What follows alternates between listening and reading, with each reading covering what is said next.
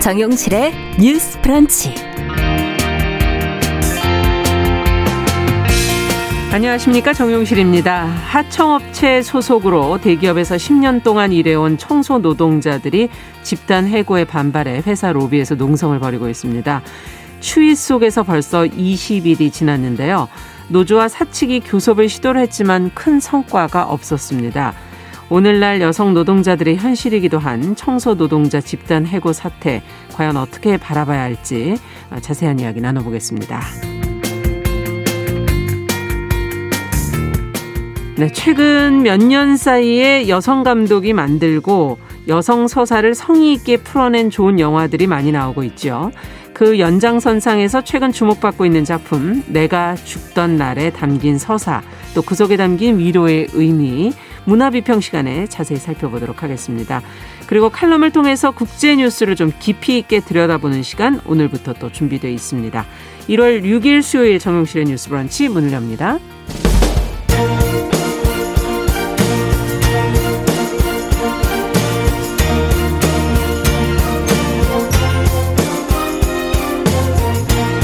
여성의 감수성으로 세상을 봅니다. KBS 일라디오 정용실의 뉴스 브런치. 여러분의 의견을 기다립니다. 문자는 9730으로 보내주세요. 짧은 문자 50원, 긴 문자 100원이 부과됩니다. KBS 모바일 콩, 유튜브를 통해서도 무료로 참여하실 수 있습니다. 네, 정용실의 뉴스 브런치 항상 여러분들과 함께 프로그램 만들어가고 있습니다. 오늘 유튜브로 많은 분들 들어와 주셨고요.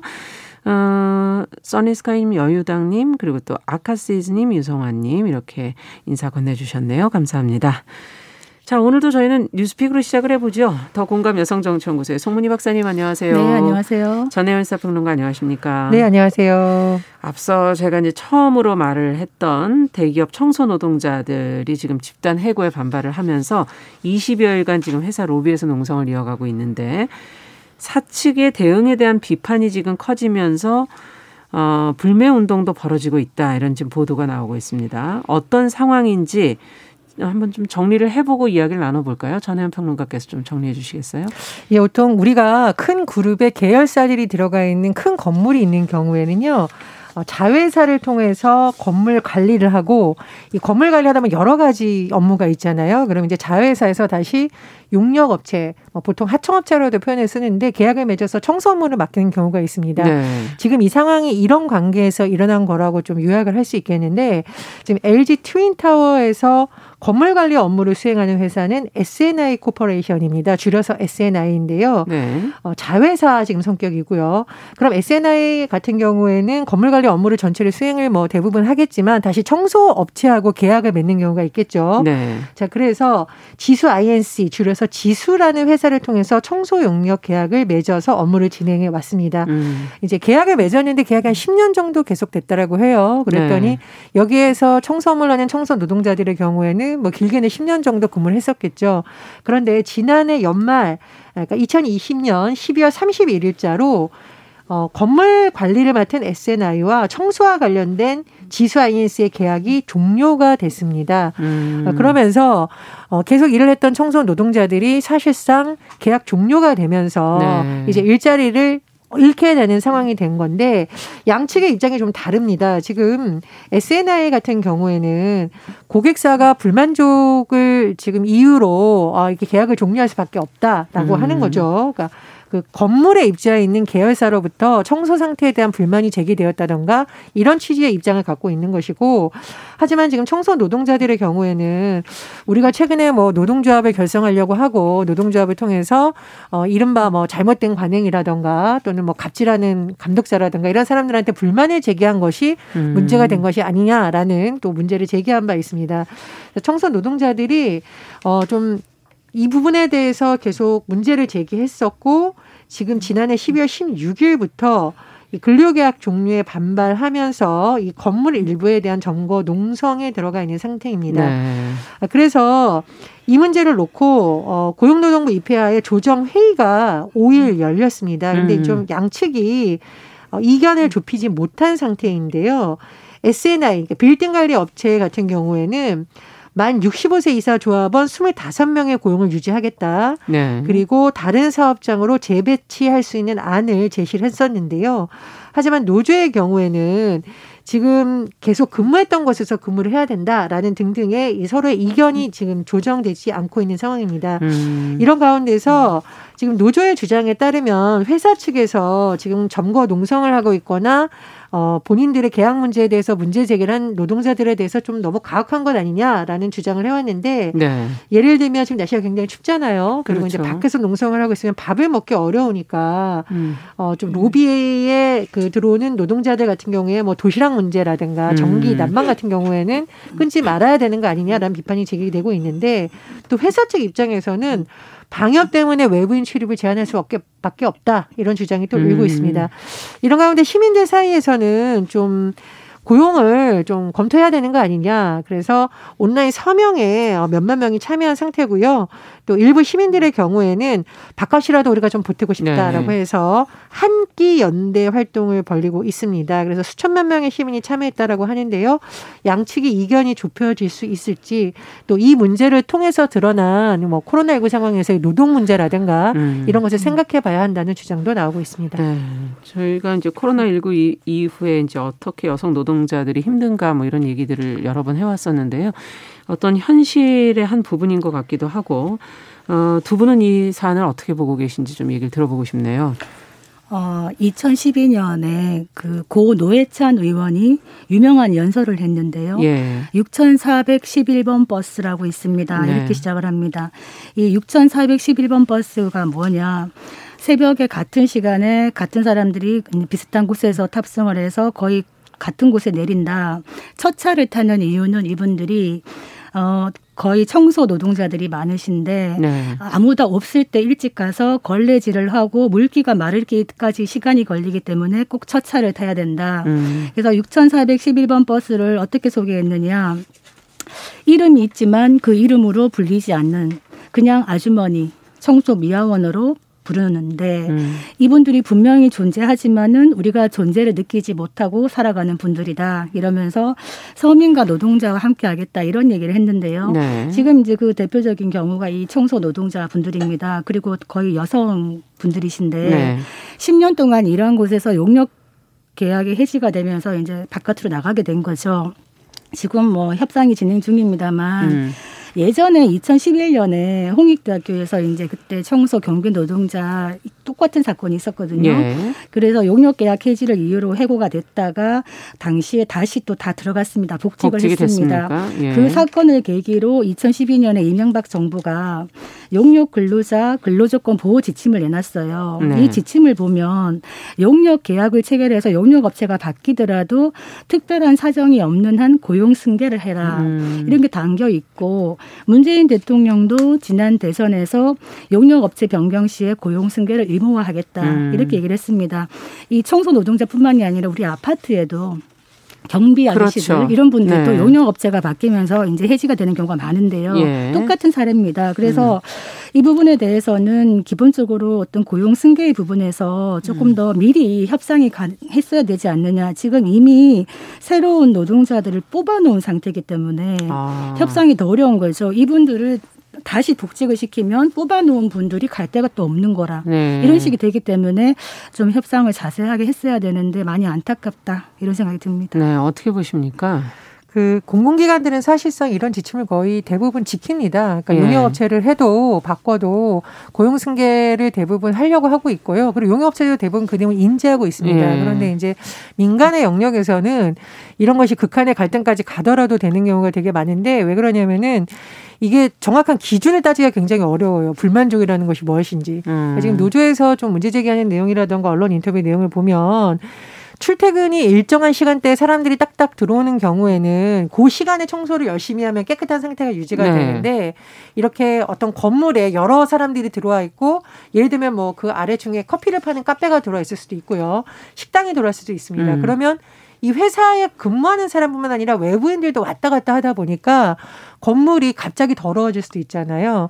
그런데 어, 그 안에 입장에 있는 직원들 입장에서는 건물 관리가 잘 안 된다라는 불만을 음. 물론 제기할 수 있다라는 거다. 근데 그걸 또 불성실하게 일했다고 판단할 수 있느냐 등등에 대해서 좀 합리적인 안이 마련이 돼야 되는 거죠, 사실은. 네. 그래서 좀 노동자들이 좀 납득할 만한 어떤 개선 방안 이 부분에 대해서는 불만이 들어왔는데 음. 어떻게 될 것이라던가 평소에 이런 소통이 좀 있었다면 이런 극한 갈등까지는 가지 않았을 거고 설사 불만이 제기됐다 하더라도 네. 어, 이 청소하시는 분들이 개선하려는 노력을 했었겠죠. 그런 음. 부분 좀 굉장히 아쉽고요.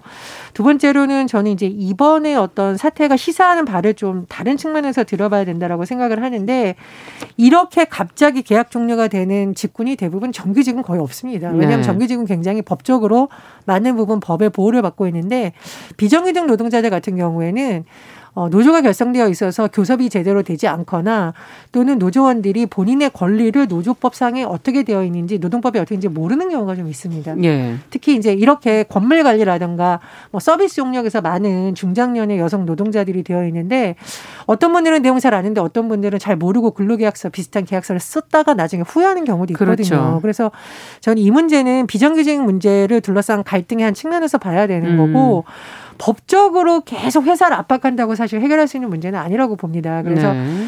회사 내부에서도 이 극한 갈등으로 일어나는 갈등이 회사에도 사실 이미지가 안 좋아지고 그렇죠. 지금 일부 소비자들이 불매 운동한다고 하잖아요. 음. 그 이미지를 상쇄시키기 위해서 노력을 드는 비용을 생각을 하느니 네.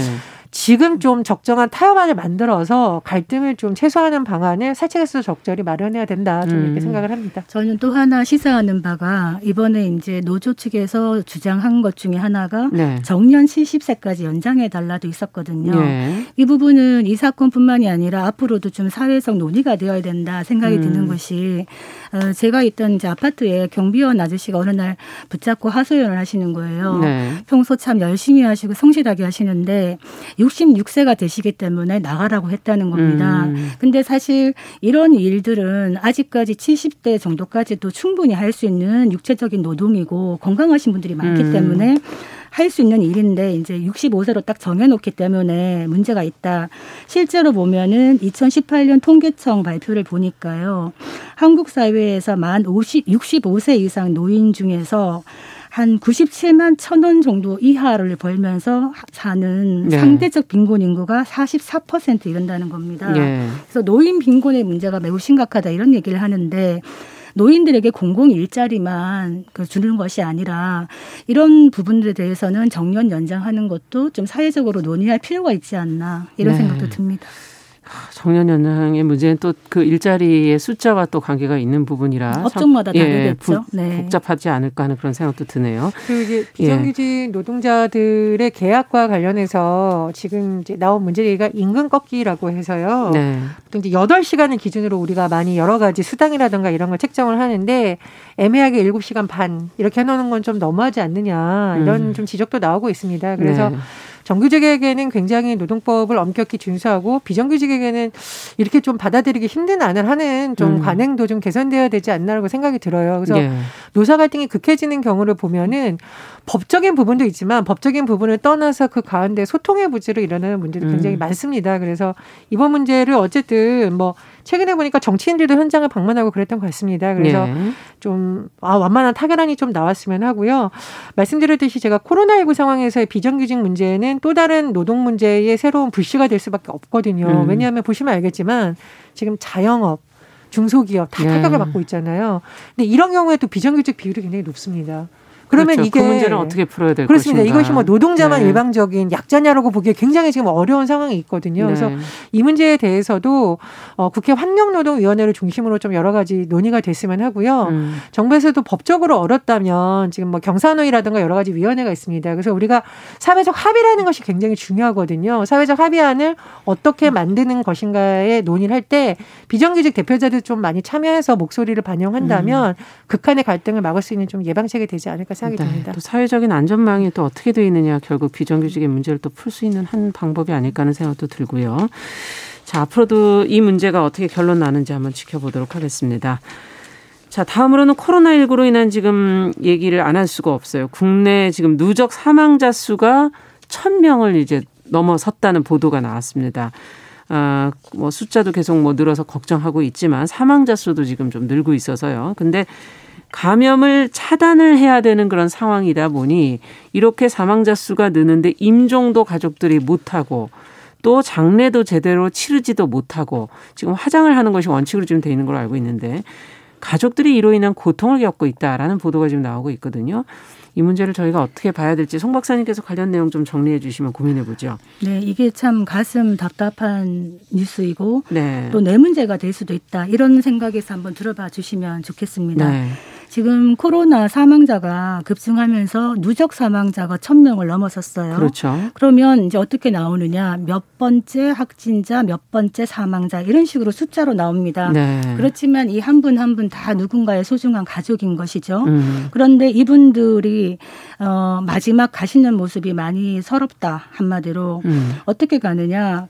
지금 천 번의 이 장례식을 한 번도 경험 못한 방식으로 가는 겁니다. 어. 이태면은 이 코로나 감염 감염으로 사망했기 때문에 고인의 사망을 함께 하지도 못하고 네. 임종을 네. 함께 하지도 못합니다. 음. 지금 정부의 그 장례 관리 지침에 따라서 감염 확산 방지를 위해서 선 화장 후 장례 원칙입니다. 네. 그렇기 때문에 먼저 화장을 하는데요. 화장을 어떻게 하느냐? 간단하게 말하면 옷을 입은 채로 그냥 고인이 평소에 입던 그 뭐 환자복일 수도 있고요. 예. 그 옷채로 비닐에 두 번 쌓여서 바로 화장을 합니다. 음. 우리가 장례식을 겪어보신 분들은 알겠지만은 시신에게 이제 수의를 입히고 씻기고 하는 염습 과정이 있죠.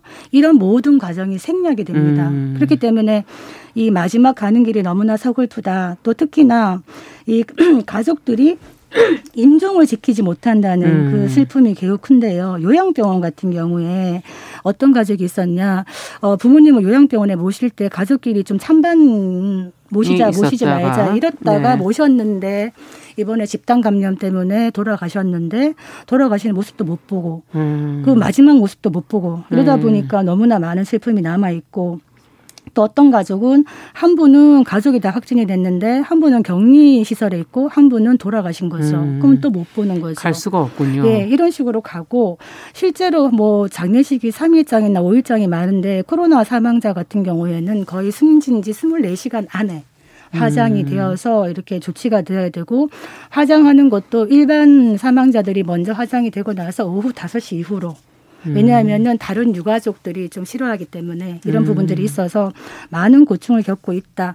특히나 가족을 통해서 감염돼서 사망한 유가족인 경우에는 이 유족의 트라우마가 많다고 합니다. 죄책감 같은 게 죄책감이라든가 예. 아니면 나 때문에 그런가라든가 이런 게 큰데 음. 실제로 사랑하는 가족이 죽었을 때 사별했을 때 그 트라우마가 참 크거든요. 음. 그거를 심리적인 어떤 지원도 필요하다 이 시점에서 이런 음. 얘기가 나오고 있습니다. 자, 뭐 전례 없는 감염병 사태 속에서 참 어쩔 수 없는 부분도 있겠지만은 또 개인의 죽음이라는 건 또 존엄하게 죽어야 되는 부분이 있어서 가족들의 이 마음을 어떻게 또 어루만져 줄 수 있을까 최소한의 방안을 서로 좀 고민해 봐야 되지 않나 하는 생각도 들거든요.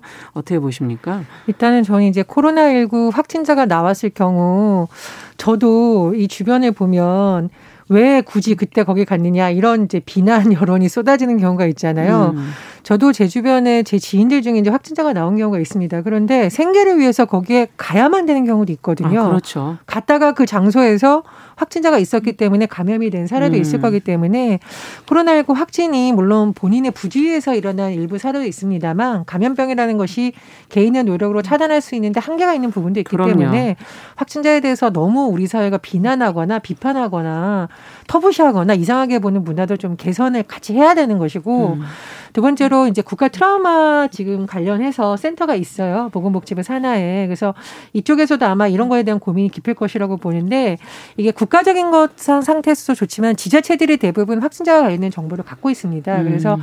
지자체 차원에서 접촉하는 것이 뭐 보다 빠르고 신속할 수 있기 때문에 지자체들도 이런 부분에 있어서 어, 유가족들의 마음을 어떻게 달래주고 음. 또 지역 내에서의 여론 환기에서도 지자체들이 좀 나설 필요가 있다고 생각하는 것이 어, 사실은 어떤 곳에서 확진자가 나왔다라고 하면 그 확진자가 방문한 예를 들면 식당 이런 것도 같이 비난을 받는 네. 여론이 지금 일부 있다라고 해요. 근데 식당 입장에서는 그게 생계 수단인 거고 음. 본인들이 코로나19 확진자를 오라고 한 것도 아니잖아요. 그런데도 음. 비난 여론이 쏟아지는 경우가 있다라는 거죠. 네. 그래서 이런 부분에 대한 여론 환기는 시민들이 좀 같이 노력해야 되는 부분도 있고 음. 지자체에서도 어쩔 수 없이 동선을 공개하더라도 생계를 위해서 살아가는 사람들이 어쩔 수 없이 그 장소에 있다라는 음. 점에 대한 여론은 좀 같이 조성해야 되는 부분이라고 봅니다. 그 음, 음, 가족의 임종 을 함께 하지 못한다는 거는 참 큰 한으로 남거든요. 음. 물론 임종하는 인연은 따로 있다 그래요. 음. 같은 방에 있어도 잠깐 임종을 못하는 경우도 있지만 이 코로나 사망 같은 경우에는 음.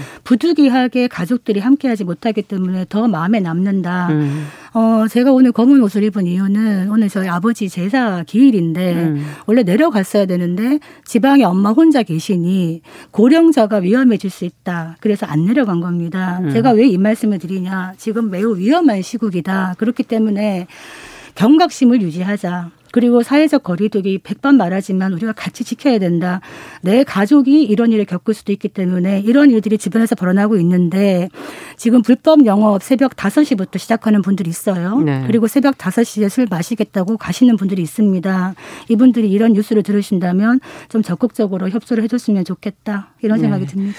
이 앞서 얘기해 주신 그 트라우마 관리 같은 건 심적인 부분을 지원해 주는 그런 센터들이 있어서 조금 더이 어, 부분에 신경을 써주면 좋지 않을까 하는 그런 생각도 드네요. 자, 마지막으로 중대재해기업 처벌법 논의 과정 저희가 계속 지금 전해드리고 있는데 지금 보도 나오는 내용을 보니까 여야가 모레인 8일 법안을 처리하기로 합의를 한 것처럼 지금 보도가 나오고 있어요. 근데 또 노동계 경영계는 모두 그냥 이렇게 통과시켜서는 안 된다고 반발을 하고 있는 내용들이 나오고 있고요.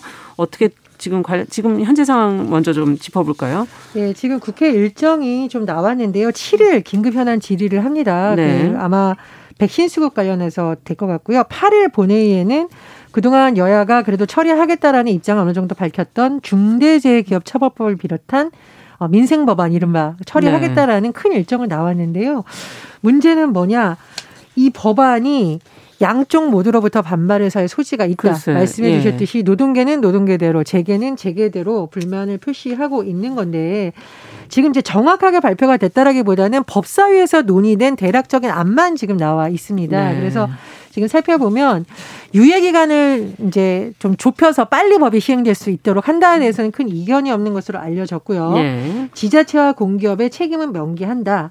인간계 추정 부분을 삭제한다. 자, 그런데 지금 노동계에서 좀 우려하고 있는 법 내용을 보면은 처벌 수위와 관련해서 지금 상한선, 하한선에 대한 기준이 오히려 후퇴한 것이 아니냐라는 것이 노동계 입장이고요. 네. 재계에서는 안 그래도 어려운데 이 법까지 이렇게 통과되면은 음. 중소기업도 굉장히 타격을 입을 있다는 우려를 지금 계속 나오고 있는 상황입니다. 네. 특히 이제 아마 여야 합의의 잠정적 내용을 보면 벌금형과 징역형을 같이 할 수 있는 방안이 있고요. 벌금형의 기준을 만드는 안에 대해서 지금 나오고 있는데 음. 문제는 뭐냐면 예를 들어서 10억 원 이하라고 정해놨을 경우에 네. 일부 의원들이 10억 원 이하고 뭐 5천만 원 이상 이렇게 되면은 최소한 5천만 원은 받는 거잖아요. 네. 근데 그냥 10억 원 이하 이렇게 놓으면 1원도 사실 10억 원 이하 아니냐. 100만 원도 10억 원 이하 아니냐. 음. 그러니까 이 부분에 대해서는 조정이 필요하다라는 지적도 나오고 있는 상황입니다. 네. 자, 그러면 어떻게 좀 어, 양쪽 모두가 비판하지 않는 좀 합리적인 그런 법안이 좀 나올 수 있을지 좀 의견을 주시죠.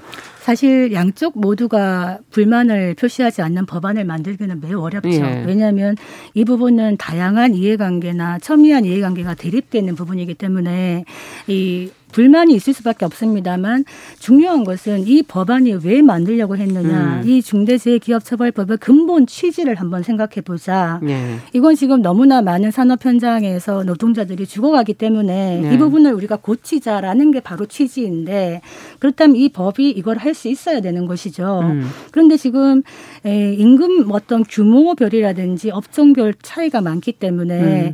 뭐 대기업이나 중견기업 말고요. 소기업이나 소상공인들이 걱정 걱정하는 부분들은 음. 인과관계 추정 부분입니다. 예. 이태면은 인과관계를 추정해 버리면은 이거 기업주들 소규모 기업주들이 너무 자기 책임의 원리에 반하는 게 아닌가 음. 이런 얘기를 하는데 실제로 이 인과관계 추정 규정을 보면 어떤 경우에 인과관계를 추정하느냐. 예.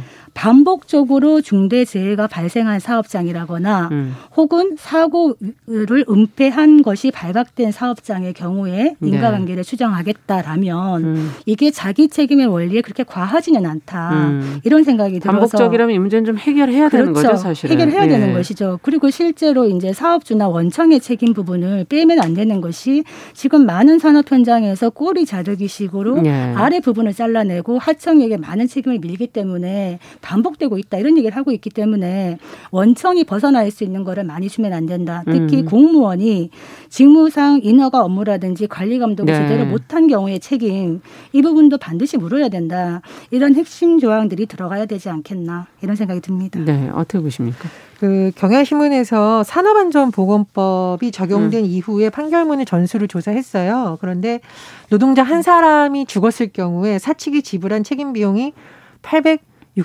869만 원이었다. 음. 그러니까 현재 있는 법으로는 좀 한계가 있다라는 것이 드러난 것 아니냐는 지적이 나오고 있습니다. 음. 그래서 자꾸 후퇴하는 법안보다는 어렵게 논의를 시작한 만큼 이번만큼은 좀 노동계의 입장을 많이 반영됐으면 하는 것이 저의 또 개인적 바람입니다. 네. 오늘 얘기 여기까지 듣도록 하죠. 두 분 수고하셨습니다. 뉴스픽 전혜연 평론가, 도공감 여성정치연구소 송문희 박사 두 분 수고하셨습니다.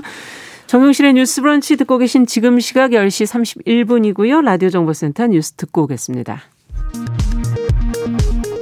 국내 코로나19 신규 확진자가 하루 새 840명 늘어 이틀 연속 1000명 아래를 기록했습니다.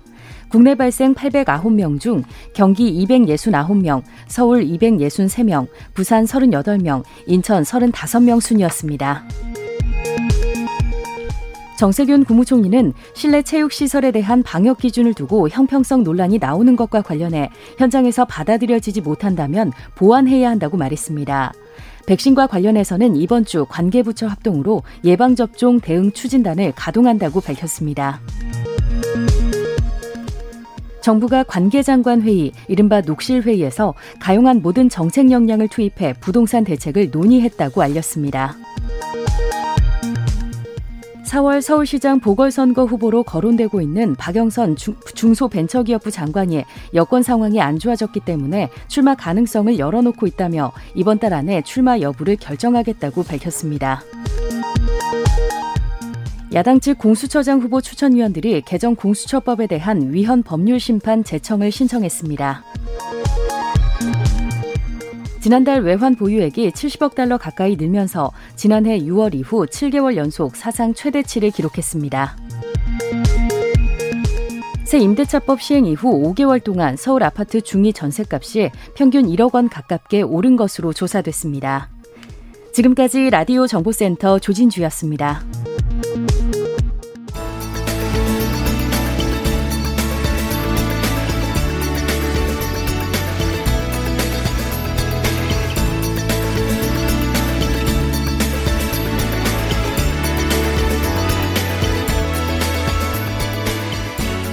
세상을 보는 따뜻한 시선. KBS 일라디오 정용실의 뉴스 브런치. 매일 아침 10시 5분 여러분과 함께합니다. 네, 수요일에는 여러분들 기다리시는 국제 뉴스 시간입니다. 저희가 올해부터 이 어, 국제뉴스 코너를 조금 변화를 줬습니다. 그동안에는 중요한 외신들을 그냥 모아서 정리를 해드렸는데요. 오늘부터는 그 외신에서 심층 기사로 다룬 기사나 사설 등을 좀 더 깊이 있게 어, 저희가 살펴보도록 하겠습니다. 어, 오늘은 그럼 어떤 얘기로 시작해야 될지 조윤주 외신캐스터 전화 연결해 보겠습니다. 안녕하십니까? 네, 안녕하세요. 네. 오늘은 어떤 얘기로 한번 시작을 해볼까요? 네. 어, 작년 11월 달에 미국 대선이 있었고요. 그래서 민주당 조 바이든 후보가 승리하면서 이제 오는 20일 바이든 당선인이 미국 대통령 취임합니다. 네. 그래서 그동안 공화당의 트럼프 행정부가 이끌었던 미국과는 좀 다른 모습이 될 것 같은데 네. 새해를 맞이해서 중국과 미국 관계는 어떻게 바뀔지 음. 또 미국의 새로운 행정부는 시진핑 중국 국가수석을 어떤 식으로 대할까 이제 그런 거에 대해서 전망하는 기사가 있어서 좀 살펴보겠습니다. 네. 어, 3일자 뉴욕타임스에 실린 기사 제목입니다. 예. 어, 중국 무역 협정을 이용해서 미국을 박스 아웃하다. 이제 박스 아웃이 뭐냐면 그 농구에서 상대팀 선수들이 리바운드 하는 걸 좀 어렵게 하기 위해서 네. 여러 명의 선수가 미리 유리한 자리에 이렇게 포지션을 잡는 걸 말합니다. 음. 그러니까 그 결국 이 얘기는 중국이 이렇게 다른 나라들과 무역 협정을 체결해서 미국의 운신의 폭을 좁혔다 또는 미국이 움직이기 곤란하게 만들었다 아. 이렇게 해석을 하는 겁니다. 네. 왜 이렇게 보느냐? 중국이 작년에 아시아 14개 국가 RCEP 포괄적 경제 동반자 협정 체결했고요. 예. 뿐만 아니라 작년 가을에는 기후 변화에 대응하기 위해서 탄소 배출을 획기적으로 줄이겠다 이것도 약속했고 음. 지난주에는 유럽과 무려 7년을 끌었던 자유무역 협정, 그러니까 투자무역 협정을 타결을 시킨 겁니다. 네, 박스아웃이라는 게 그런 표현이군요. 영어 네, 공부도 되네요. 이 시간에. 예. 근데 어 네. 중국하고 미국의 관계는 지금 모두가 지켜보고 있는 상당히 중요한 어, 이슈고요. 네. 중국이 이렇게 무역 협정을 체결해서 결국은 차기 정부인 바이든 행정부에게는 좀 부담을 주겠다, 좀 힘들게 네. 하겠다 이런 얘기인가요? 네, 맞습니다. 그 지난번에 한번 소개해드렸는데요. 조 바이든 당선인이 차기 미국 행정부는 트럼프 행정부와는 달리 동맹국들과 협력을 통해서 중국을 압박하겠다. 이렇게 그렇게 말했죠. 예. 예. 그런데 말씀드린 것처럼 알셉 같은 경우에는 미국의 아시아 동맹국인 우리나라, 일본이 포함된 협정이고요. 아. 또 미국의 동맹하면은 유럽 국가잖아요. 그렇죠. 유럽 국가들이 중국과 투자 무역 협정을 체결했으니까 미국의 동맹국들과 연합해서 중국을 견제하려는 미국 차기 행정부 시도가 힘들어질 것 같다 이렇게 음. 얘기하는 겁니다. 그래서 결국 바이든 당선인의 계획이 초장부터 어그러졌다 이렇게 음. 보게 되는 음. 거죠. 네. 네. 어, 처음에 말했던 동맹국들과의 협력을 어떻게 보면 좀 흔들어 놓는 그런 전략인 네. 것 같은데. 맞아요. 자 중국이 그러면 한 판 이긴 분위기다 이렇게 봐야 되는 건가요? 어떻게 봐야 될까요? 뭐 어떻게 보면 선방을 한번 날리고 시작한다? 뭐 이렇게 볼 수 있을 것 같습니다. 특히 이제 시진핑 주석은 코로나19 대응과 중국 국내 감염자 확산 때문에 뭐 국제적인 지위가 손상을 입은 건 사실입니다. 작년 하나 내내. 하지만 이런 일들을 통해서 중국이 세계에서 대체할 수 없는 필수 불가결한 세계적인 주제로 자리매김을 하려고 계속 노력한다는 아, 거죠. 네. 어, 결국 시 주석의 이런 노력이 중국을 고립시키려는 미국 정부의 중국 봉쇄 전략에도 허를 찌르는 대응이 된 것 같다라는 네, 겁니다. 첫 번째로 허를 찔렀다, 먼저 찔렀다 네. 이런 얘기신데요. 자, 중국이 앞서 얘기해 주신 RCEP 이라는 네. 어, 포괄적 경제 동반자 협정 이것도 네. 체결하고 어, 유럽 국가들과도 투자 협정을 체결한 것 이거는 사실 중국이 원한다고 그게 다 되는 건가요? 상대가 안 하겠다 그러면은 사실 안 되는 네. 거잖아요. 이런 협정이라는 거는. 맞습니다. 그래서 시 주석이 결국은 중국의 막대한 경제력을 지렛대로 활용해서 무역 협정을 체결한 거다. 이렇게 얘기한 겁니다. 예. 특히 유럽연합과 투자협정을 맺은 것은 시 주석이 코로나19의 전 세계적 유행 속에서 다른 주요 국가들보다 먼저 빨리 성장세를 보이고 있는 이런 중국의 경제력 이걸 음. 지렛대로 활용해서 상대방을 끌어들였다 이렇게 보는 건데요. 네. 리서치 데이터 회사인 로디움 그룹의 노아 바킨 중국 전문가는 유럽연합과의 투자 협약에 대해서 중국을 위한 지정학적인 쿠데타 이렇게 음. 표현했습니다. 중국 기업들은 이미 유럽 시장에 대해서 접근이 굉장히 용이한 반면에 어 중국 그 유럽 기업들이 이제 중국에 진출하는 것은 약간 어려움이 있었거든요. 그렇죠. 이번 협정을 통해서 시장을 열어줬는데, 근데 이게 완전히 확 열어준 것이 아니고 약간 개방했고 약간 양보했다는 거죠. 그래서 아. 유럽 연합의 투자 협약은 중국으로서는 굉장히 외교적인 성과를 거둔 거다 이렇게 보는 겁니다. 네. 대신에 중국이 국제사회로부터 늘 비난받는 홍콩을 탄압하지 마라. 신장 위구르 자치고 있는 사람들을 뭐 강제 노역을 시킨다든지 이런 거에 대해서 불만이 많은데요. 그렇죠. 이런 부분은 쑥 들어가고 어쨌든 중국과 유럽연합이 투자 무역 협정을 체결했다. 결국은 중국이 음. 좀더 많은 걸 챙겨갔다. 이렇게 볼 수 있는 거죠. 유럽의 입장에서는 인권 문제 상당히 중요한 문제인데 그 부분은 네. 조금 조용해졌고 도리어 네. 네 경제적으로 지금 코로나19로 상당히 힘든 유럽에게는 또 하나의 네. 어떤 어 양보를 하면서 더 많은 거를 챙겨 나간 것이 중국이다 네. 이런 얘기신데요. 네. 아, 참 그렇군요. 중국이 음. 시장 개방 등 약간의 양보를 한 것은 전반적으로 큰 그림을 봤었을 때는 전술상의 변화일 뿐이다라는 거죠. 네. 뭐 이제 중국이 유럽과 그 투자 협정을 체결하면서 문서상으로 뭐 유럽 회사들에게 규제를 좀 더 완화하겠다. 그리고 어. 중국 시장을 유럽은행에 개방하겠다. 그리고 강제 노동에 대한 국제 기준을 준수하겠다. 이렇게 예. 약속을 했는데 문제는 이 공약을 진짜 중국이 지킬 거냐, 이행을 할 거냐, 이거는 음. 좀더 두고 봐야 된다는 거죠. 그러니까 이 투자 협정을 체결하기 위해서 중국이 전술적으로 약간 변경을 한 것뿐이다 이렇게 아, 지적하는 겁니다. 네. 하지만 또 다른 한편에서는 아 중국으로부터 이 정도만 끌어낸 것도 어디야 성공적이다. 라고 평가도 있긴 한데요. 예. 하지만 앞에 말씀드렸던 중국 정부가 바뀌는 중국의 양보를 정책의 중요한 변화로 보는 것은 잘못된 거다. 그러니까 음. 전술상이 변해야지 이렇다고 해서 근본은 안 바뀐다. 완, 네, 안 바뀐다는 거죠. 예. 그러면서 지난 1년 동안 중국 공산당이 보여준 경제 지배력 강화 그리고 국영기업 축소 또 자립의 여러 가지 시도가 있었지만 결국은 이번에 중국이 유럽연합과 투자 협정을 한다고 해서 중국이 바뀔 거 생각하는 건 굉장히 순진한 발상이다 아. 이렇게 지적했습니다. 그렇게 되면 또 유럽 입장에서도 참 난감해지는 그런 상황일 텐데 그래도 어쨌든 네. 경제적인 문제가 지금으로서는 상당히 화두고 중요한 부분이기 때문에 놓칠 수도 없고요.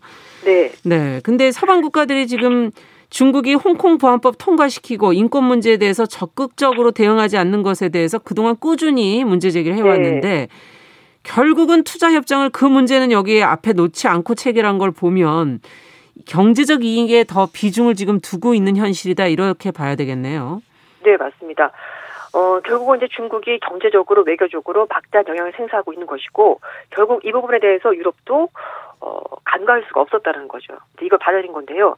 또 이제 중국이 굉장히 발빠르게 움직였다는 그런 부분도 있는데요. 왜냐하면은 사실 그 전에 트럼프 대통령이 당선될 거란 예상이 좀 사실 우세하긴 했었거든요. 네. 하지만 결국 민주당의 바이든 대통령 어, 당선인이 미국 대통령 당선이 됐고 그렇자 이걸 이제 발빠르게 대응을 하면서 동맹국들, 그러니까 소위 말하는 미국의 동맹국들과 연합을 좀 더 공고했다라는 거죠. 그러니까 음. 중국이 미국보다 한 발 더 빠르게 움직인 것이 말씀드린 어, 아시아 국가들과 아이셉을 작년 11월달에 체결하고 그리고 예. 12월달에 어, 초반부에 메르켈 총리 마르크롱 프랑스 대통령과 전화 통화를 하면서 유럽연합과 투자 협약을 체결하기 위해서 아주 발빠른 행보를 보였다는 겁니다. 그러네요. 이 바이든 당선인의 그한 부자관이 트위터를 통해서 유럽이 중국과 뭔가 하기 전에 미국의 새로운 행정부와 먼저 협의를 해야 된다라고 얘기를 했지만 아무런 소용이 없었다는 겁니다. 그래서 아. 이 박힌 전문가는 중국은 미국과 유럽의 연대를 우려하고 있기 때문에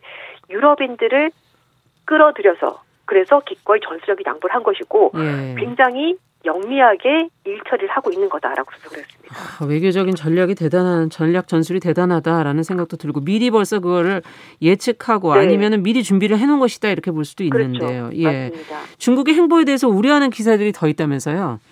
네, 그 의회 전문지 더 힐이 이제 실은 기사가 하나 있고요. 그리고 영국 일간지 가디언지가 실은 게 있는데 더 힐의 기고한 글은 텍사스 샌 안토니오 대학의 정치학과 교수인 브래들 테이런 그리고 중국을 위한 시민 이니셔티브라는 단체 부회장을 맡고 있는 린차환인데요. 네. 이 두 사람의 핵심 내용은 그겁니다.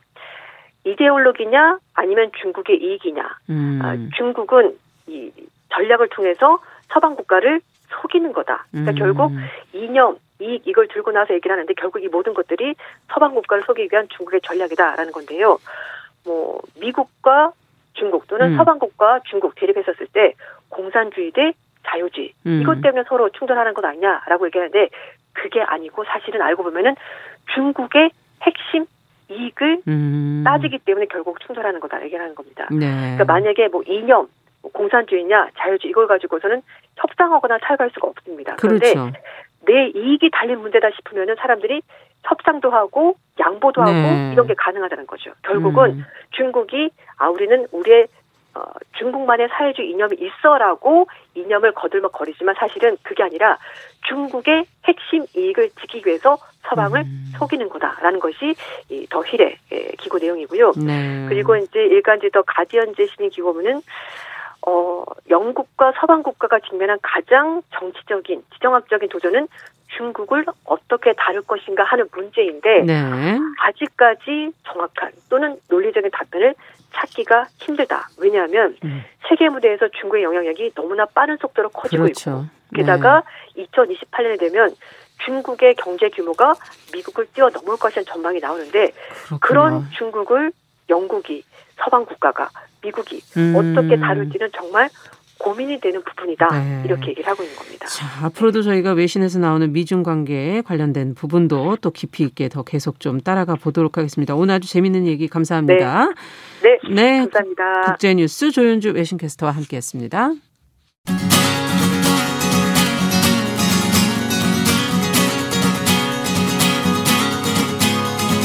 함께 가면 길이 됩니다. 여러분과 함께하는 정용실의 뉴스 프런치. 월요일부터 금요일까지 방송됩니다.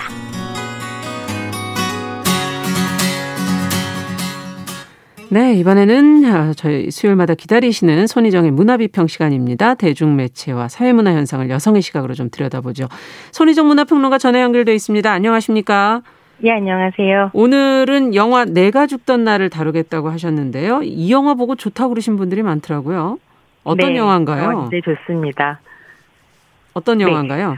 예, 뭐 내가 죽던 날은 박재한 감독의 장편 데뷔작인데요. 네. 영화는 오랫동안 휴직 중이었던 경찰 현수가 상사의 부름으로 경찰서에 가는 것으로 시작합니다. 음. 주인공 현수를 이제 김혜수 씨가 연기해서 또 화제가 됐었죠. 예. 근데 상사가 현수에게 이런 이야기를 합니다. 경찰에서 증인 보호 중이었던 10대 여성 세진이가 유서 한 장을 남기고 외딴선 절벽에서 바다로 뛰어내려 자살을 한 것으로 추정이 되는데 음. 시체를 찾을 수가 없어 곤란 하다. 뒷말이 나오지 않도록 이 사건만 잘 마무리하면 징계를 받지 않도록 잘 이야기해보겠다. 아. 이게 무슨 징계인지는 영화에서 서서히 밝혀지는데요. 예. 현수에게는 다른 선택지가 없었던 셈인 거죠. 예. 그래서 현수는 세진이가 있던 섬으로 들어가서 그가 남긴 흔적들을 추적하기 시작하고요. 근데 세진이가 왜 섬에 갔냐면 유명한 밀수범의 딸인데 어. 아빠는 죽었고 마약 사범인 오빠는 감옥에 들어가 있는 상태에서 네. 세진이가 밀수범 아빠에 대한 중요한 이제 뭐 증거 같은 것들을 가지고 있는 것이 아닌가. 음. 그래서 경찰이 외딴 섬에 가둬놓고 보호라는 명목 아래 감시 중이었던 거고요. 음. 그래서 현수는 세진이의 사정을 알면 알수록 점점 세진이의 행동을 이해하게 되고 또 공감하게 됩니다. 음. 그러면서 이제 진짜 무슨 일이 있었는지 진실에 다가가게 된다는 내용입니다. 네. 어, 과연 진실을 찾아가는 미스테리 영화인가 이렇게만 예상을 했었는데 또 다른 섬세한 면이 좀 느껴지는 것도 같네요. 네, 전 작년에 봤던 영화 중에 가장 섬세한 작품이라고 생각했는데요. 네. 그냥 뭐 사람이 사라졌다, 주인공이 그를 추적한다, 사라진 음. 사람을 이해하게 된다라는 뭐 장르 영화의 공식에 그렇죠. 얼추절초 맞춰 찍은 작품이 아니라 감독이 하고 싶은 이야기가 분명하게 있고 그 이야기를 하기 위해서 실종이라는 장치를 잘 활용했다라는 생각이 드는 작품이에요. 음. 그래서 추적하는 사람이 추적하는 대상에 감정이입을 하는 작품은 굉장히 많지만 그렇죠. 이 작품처럼 감정이입을 정성 들여 설득하는 영화는 잘 없었던 것 같고요. 음. 그래서 이제 주인공 현수가 뭐 사라진 미지의 아이 세진에게 그저 매혹되는 것이 아니라 또 영화를 보다 보면 현수에게도 상실과 아픔이 있거든요. 네. 그런 자신의 사정을 바탕으로 세진의 처지와 고통을 이해하게 된다라는 음. 점에서 어, 좀 섬세한 부분들이 있었습니다. 네, 정말 그 부분이 어떻게 묘사가 되고 있는지 하나하나 좀 들여다보고 싶은데 여성 서사 영화다 이런 표현들을 많이 하시더라고요. 그렇게 말할 네. 수 있는 부분은 어떤 부분이라고 보세요? 사실 저는 이 영화가 지금 여기에서 한국을 살아가는 여성들의 현실과 정서를 정말 잘 포착해낸 작품이라고 생각하는데요. 네. 그래서 아 좋은 여성 영화구나 싶었습니다.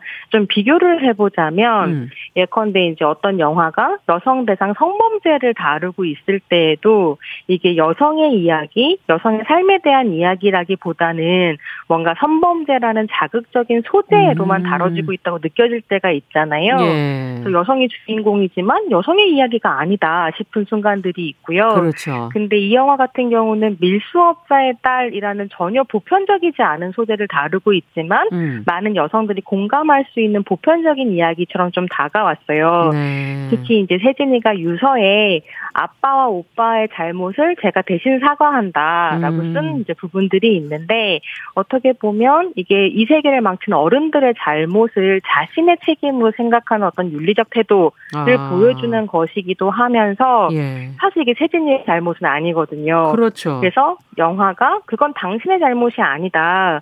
그러니까 본인이 저지르지 않은 잘못을 자기 책임이라고 생각했던 아. 여성들에게 그건 당신 잘못이 아니다라고 말한다는 점에서 좀 인상적이었고요. 예. 어쨌든 그렇게 가족에게 일종의 배신을 당하고 버림을 담아, 당하면서 이제 혼자 또 섬에 갇혀 있는데 음. 경찰들이 온 집에 CCTV를 달아놓고 계속 세진을 감시하거든요. 네. 그래서 상시적으로 타인의 시설에 노출 시선에 노출되어 있는 불안과 답답함 같은 것들도 좀 그려지고요. 음. 늘 혼자인데 늘 감시당하는 상황인 거죠. 네. 이제 현수가 세진이의 그런 마음을 이해하게 되고요. 오늘 방송에서는 스포일러라서 자세히 말씀드리진 않겠지만 음. 이런 상황들 속에서 이정은 배우가 연기한 순천댁과의 관계도 얽혀들게 됩니다. 네. 이건 꼭 직접 보시고 확인하시면 좋겠습니다. 그래요. 지금 말씀해 주시는 얘기를 들으면서 이것이 뭐 밀수자의 딸이라고 지금 밀수범의 딸이라고 표현을 해주셨지만 사실은 다른 범죄에 지금 어 피해를 당한 한 여성의 모습 같기도 하고 다양한 네. 생각을 하게 하는 그런 여성의 네. 모습인 것 같아요. 말씀해주신 이정은 배우, 김혜수 배우, 안 그래도 영화계에서 여성들이 주목하고 있는 그런 배우인데 연대, 네. 뭐 연결 이런 표현들을 썼더라고요. 뭐 김혜수 배우 같은 경우는 영화에 대해서 여성들의 정서적인 연대감이 그물망처럼 촘촘하게 연계되어 있는 느낌이라고 말했었고요. 이정은 배우는 영화 속 인물들이 관계를 맺는 과정이 흥미롭게 펼쳐지고 그 안에서 다른 이의 외로움을 보살피는 강력한 힘을 느낄 수 있을 것이라고 말했습니다. 음. 그러니까 이렇게 현수, 순천댁, 세진 그리고 여러 여성 캐릭터들이 서로가 서로의 아픔을 이해하고 도움을 주려고 노력한다는 점. 음. 근데 그 아픔이란 것이 또 한편으로 개인적인 문제만이 아니라 경찰 시스템이나 가부장제 같은 구조적인 문제에서 온다는 점이 흥미롭게 다뤄지고 있고요. 네. 저는 한편으로는 위로라는 키워드도 좀 생각해 보고 싶었는데요. 네. 요즘에 저는 매운맛 드라마, 매운맛 영화 이런 걸 잘 못 보겠더라고요. 이미 사는 게 너무 힘든데 맞아요. 영화에서까지 이렇게 봐야 되나. 저랑 똑같으시네요. 네. 그러면 내가 죽던 날을 보시면 너무 좋을 텐데요. 아. 이게 실종과 추적을 주요 줄기로 가지고 있으면서 매운맛일 것 같지만 그렇지 않습니다. 음. 저는 이 작품 보면서 약간 깨달은 게 스릴러를 찍으면서 험하지 않게 찍을 수 있구나. 그러네요. 자극적인 이미지가 아니어도 이야기와 메시지 는 잘 전달될 수 있고 긴장감이 살아있을 수 있구나 이런 예. 생각을 좀 했습니다. 사실은 어려운 작업이 아닐까 하는 생각도 드는데 그걸 잘 표현해냈군요. 네. 어, 앞서 당신 잘못이 아니야 이런 어, 얘기 대사를 얘기해 주셔서 그것도 참 인상적이었는데 너, 내가 너를 구해야 해라는 대사가 와닿았다 이런 분들이 많으시더라고요.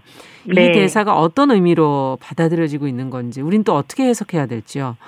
이게 어떻게 보면 너 자신이야말로 너를 구해야 한다라는 의미로 다가오면서 지금 우리가 겪고 있는 어려움을 이겨낼 것은 너 혼자뿐이고 너만 믿어라라는 말처럼 들릴 수도 있겠지만 네. 중요한 건 그 말을 해주는 사람이 있다는 것이고 음. 그 사람과 우리가 서로 도움을 주고 받으면서 스스로를 구할 수 있다는 점인 것 같아요. 음. 그래서 그야말로 서로에게 용기와 힘이 되어주는 관계가 여전히 있다라는 메시지를 영화가 주고 있다는 생각입니다. 아 그렇군요. 우리가 살아가는데 정말 단 한 사람이라도 그런 사람이 있다면 아무리 힘들어도 견딜 수 있을 것 같다 이런 생각이 들기도 할 텐데요. 아, 그런 네. 부분이 나오는군요.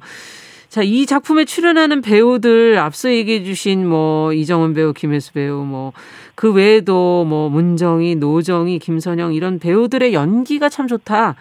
합도 네. 좋다 이런 얘기들도 있던데 어떻게 평가하십니까? 여성 배우들의 연기는 정말 말할 것도 없습니다. 노련한 배우들이 등장을 해서 자기 역할을 충실히 다 해내고요. 근데 여성 배우들뿐만이 아니라 전 남자 배우들도 되게 인상적이었는데요. 네. 조한철 배우랑 김태훈 배우가 약간 특별 출연처럼 짧게 출연을 하세요. 네. 근데 이 두 분 배우가 여성 주인공 영화나 드라마에서 중요한 감초 역할들을 많이 하거든요. 음. 그래서 이렇게 이제 여성 주인공 영화에 스스로를 낮추고 들어가서 역할을 해내는 남자 배우 들 부분들도 좀 음. 주목을 하고 싶은 부분들이 있었고요. 그러네요. 전체적으로 배우들의 합이 굉장히 좋았는데 그건 한편으로 감독의 연기 연출력이 좋다는 의미이기도 하고 음. 이 영화의 서사가 배우들을 충분히 설득해냈다는 의미이기도 한 것 같아요. 그래서 그렇죠. 억지로 하는 연기가 아니라 이해하면서 하는 연기다라는 어. 걸좀 느낄 수 있었습니다. 네.